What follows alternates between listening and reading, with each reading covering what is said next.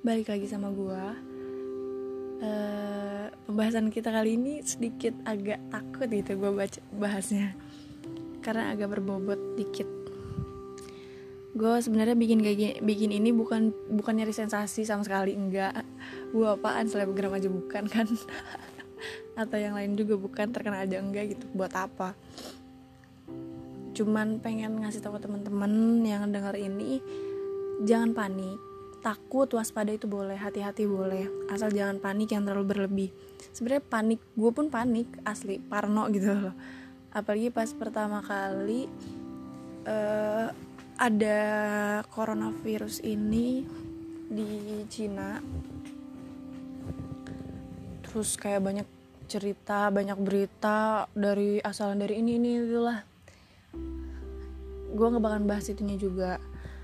Terus yang paling kaget juga baru dari berapa ya, 2 minggu kemarin ya, ternyata di Depok juga ada. Dan sebelnya tuh kayak ya di Indonesia baru ada dan yang pertama kali di Depok. Terus kenapa dikasih tahu itu lokasi di Depok gitu loh, makin panik kan. Asli gue pun waktu pertama kali dengarnya panik banget, sampai orang tua gue pun ngechat gue di WA kayak jangan lupa sholat, terus ngajinya juga banyak-banyakin doa. Terus kayak gue liat teman-teman gue juga banyak banget yang orang tuanya ngingetin. Terus kayak wow, orang tua gue nggak nyuruh gue jaga kesehatan. Mungkin mereka juga tahu kali ya, lebih tahu ya anaknya gitu. Ya udahlah lanjut.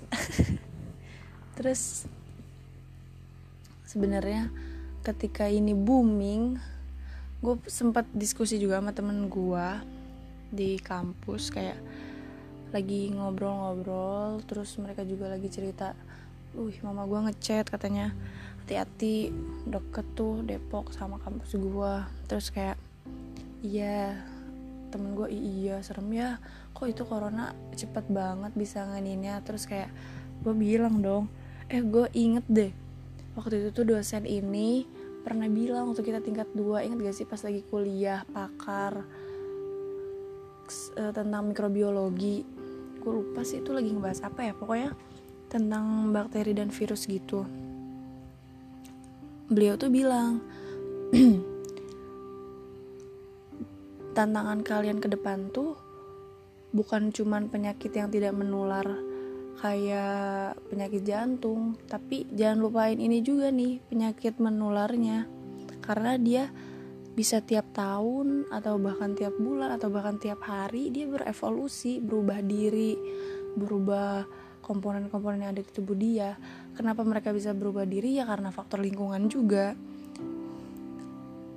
Atau memang hakikatnya tiap makhluk hidup itu punya kemampuan buat ya berkembang dan bertumbuh. Terus kayak pas kemarin ada coronavirus kayak boom, oke. Dan kayak bener-bener kayak kaget banget.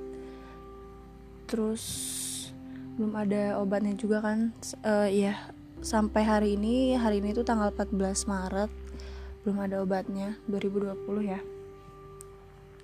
Dan ya semoga secepatnya, karena udah ada yang sembuh, semoga bisa vaksinnya diproduksi secepatnya. Terus teman-teman jangan sampai panik. Sebenarnya takut boleh, panik jangan. Dan jangan terlalu banyak nonton berita yang enggak gitu loh. Jangan terlalu banyak nonton berita online dari A atau B atau C kayak gitu. Kan sebenarnya pemerintah sendiri udah ada kan juru bicaranya, ya udah dengerin mereka aja. Karena mungkin emang pemerintah ada yang ditutup-tutupin, cuman itu demi kebaikan kita juga kan, tergantung kitanya juga. Kita harus tetap hati-hati, jaga diri nih. Gue gak mau bahas tentang kesehatan di podcast, cuman sedikit aja deh.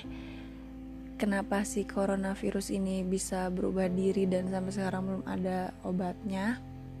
Sampai 14 Maret 2020 belum ada obatnya atau bahkan vaksinnya. karena tadi tiap makhluk hidup itu pasti pengen berubah, pasti berkembang juga.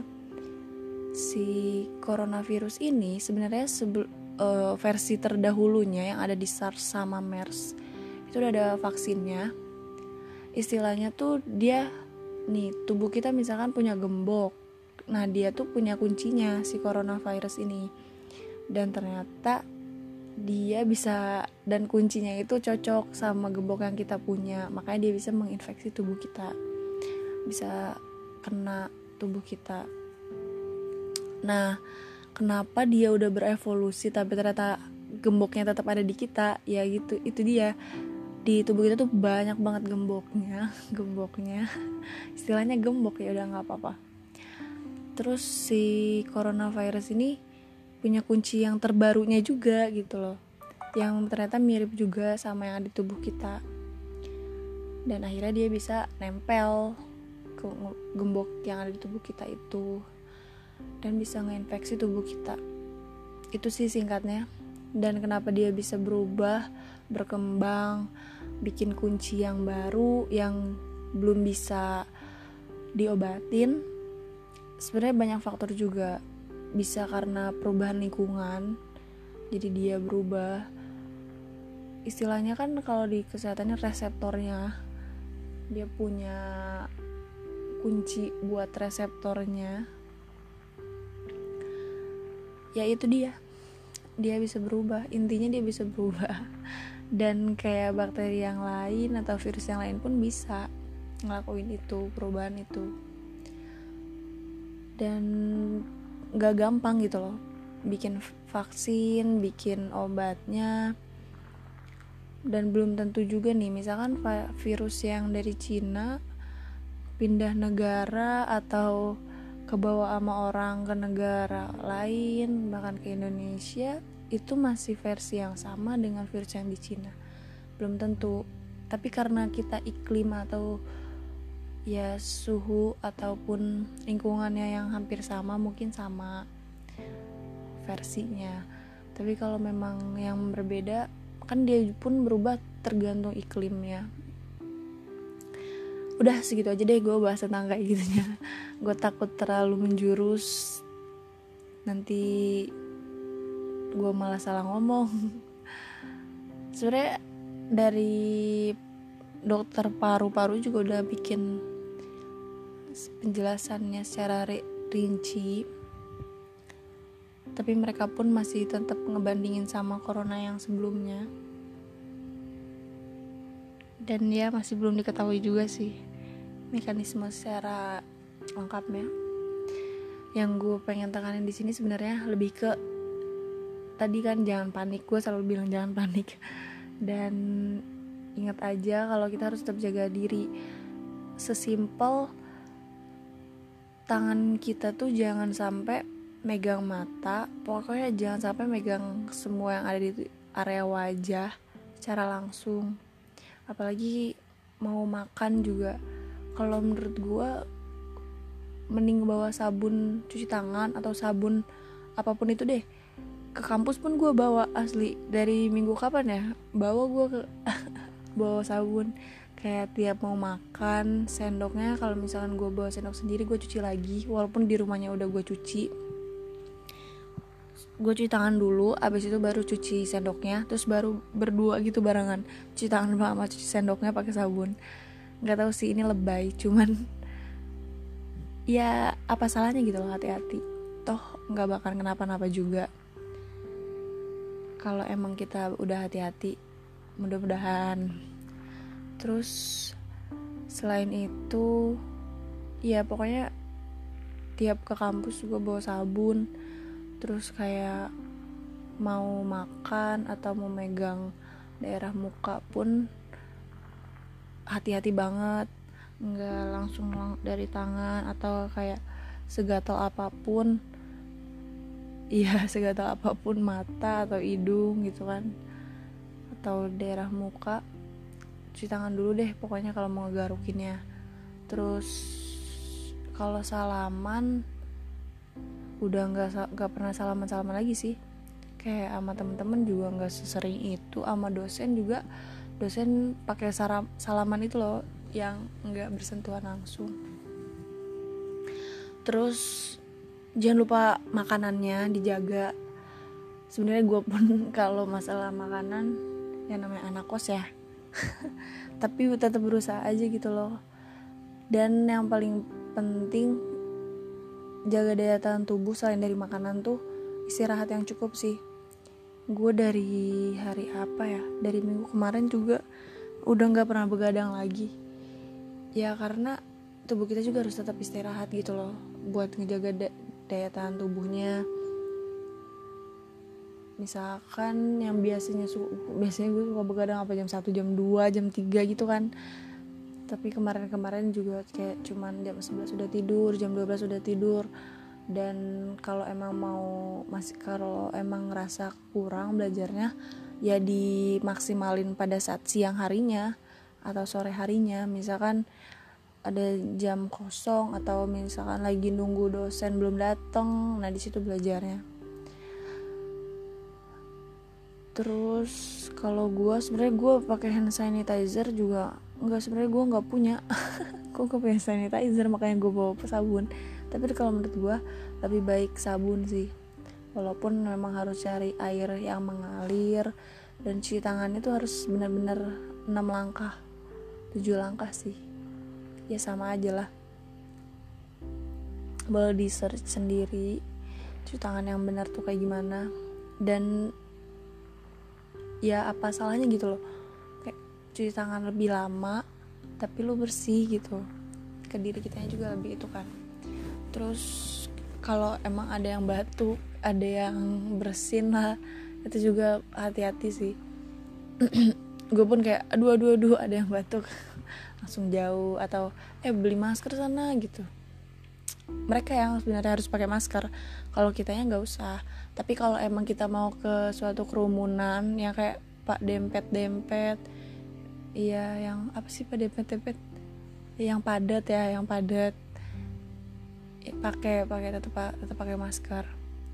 Terus kalau mau naik transportasi umum juga pakai masker. Terus lebih hati-hati jajan sih. Gue juga lebih hati-hati jajannya, kayak misalkan mau beli ini di pinggir jalan, lebih ke pikir-pikir dulu deh. Dan makannya kayak beli makan ini atau apa ya. Kalau gue sekarang jadi lebih banyak ini ya sih, masak di kosan. Kebetulan kosan gue ada dapur, jadi ya masak di kosan aja, telur kek apa kek. Terus ya beli sayurnya, itu lebih enak kok, lebih terpercaya juga kan kita yang masak. Terus jangan lupa kalau masak sayur ataupun air itu harus sampai mendidih, dan lama mendidihnya. Kalau nggak salah tuh 10 menit dia mendidih, yang kayak ada busa lagi, apa sih yang ada, bukan busa boy, belubug-belubugnya gitu. Mendidih kan dia, mendidih bener-bener kayak ada bulat-bulatnya gitu, apa sih, uap bukan, gitu-gitunya lah. Nah itu tuh harus sampai 10 menit dia kayak gitunya, lebih dari 10 menit. Jangan kayak baru kelihatan asapnya dikit, uapnya dikit udah dimatiin, jangan. Itu mah sama aja bohong, cuman anget bukan panas atau mendidih. Terus kayak ya masak yang lainnya juga harus sampai minyaknya panas, atau ya kematangannya dijagalah. Terus alat makan, kemarin gue baru nyuci piring juga pakai air panas. Sebenarnya lebih ke takut aja sih, kayak ya udah iseng pakai air panas. Jadi ya dicuci dulu, enggak, pakai air panas dulu. Kalau bisa di air yang mengalir, kayak di banjur gitu, atau didiemin dulu sebentar baru dicuci juga boleh. Tapi tetap mau pakai air panas, tetap pakai sabun cuci piring dulu juga, atau setelahnya juga boleh. Yang penting pakai sabun cuci piring, pakai air panas, air dingin boleh lah. Terus banyak juga kayak butuh minum vitamin gak sih? Sebenarnya ya boleh aja, sok-sok aja gitu loh. Kalau gue kemarin sebenarnya sampai saat ini gue belum minum vitamin. Aduh parah banget ya. Besok gue beli. Tapi gue kayak minum susu, itu gue minum susu. Kalau sama vitamin boleh. Nah kalau misalkan kalian bingung juga sebenarnya vitamin apa yang bagus, pinter-pinter aja ngelihat di komposisinya. Misalkan ada nih merek A misalkan ya, dia bilangnya kayak penambah daya tahan tubuh dengan vitamin C yang tinggi atau bla bla bla. Dilihat dulu komposisinya. Misalkan ada di situ keterangan vitamin C-nya ternyata cuman 50 mg atau berapa 10 mg. Ya bandingin, cari merek lain kayak yang ini vitamin C-nya berapa miligram, dan kalau misalkan yang lebih tinggi vitamin C-nya ya udah itu aja yang dibeli ya kan. Sebenarnya dibarengin sama kayak vitamin yang lain kan, lagi ada vitamin B1, B2, B kompleks, B2, B6, B12, ya yang lainnya kan, vitamin A kayak gitu. Cari aja yang komposisi paling tinggi, enggak deh.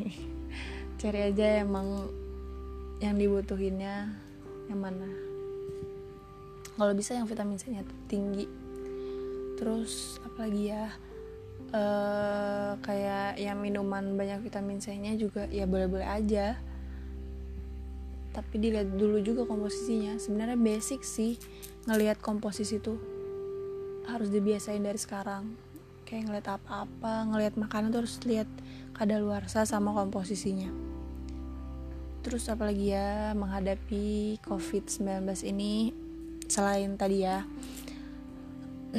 berdoa, usaha jaga kebersihan, cuci tangan pakai sabun dan air mengalir, cuci tangannya 7 langkah apa 6 ya? Kok gue ingetnya 7. Ya udah pokoknya itulah, cuci tangan yang benar. Terus jaga kesehatan, makan makanan yang kalian yakin kebersihannya terjaga. Terus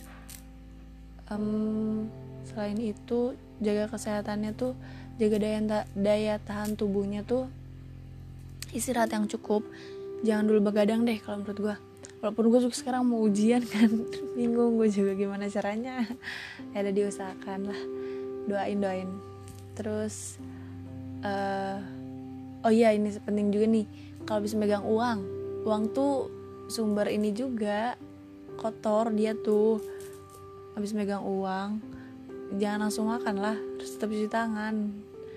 Pokoknya habis megang uang juga jangan langsung megang muka, pokoknya jangan deh.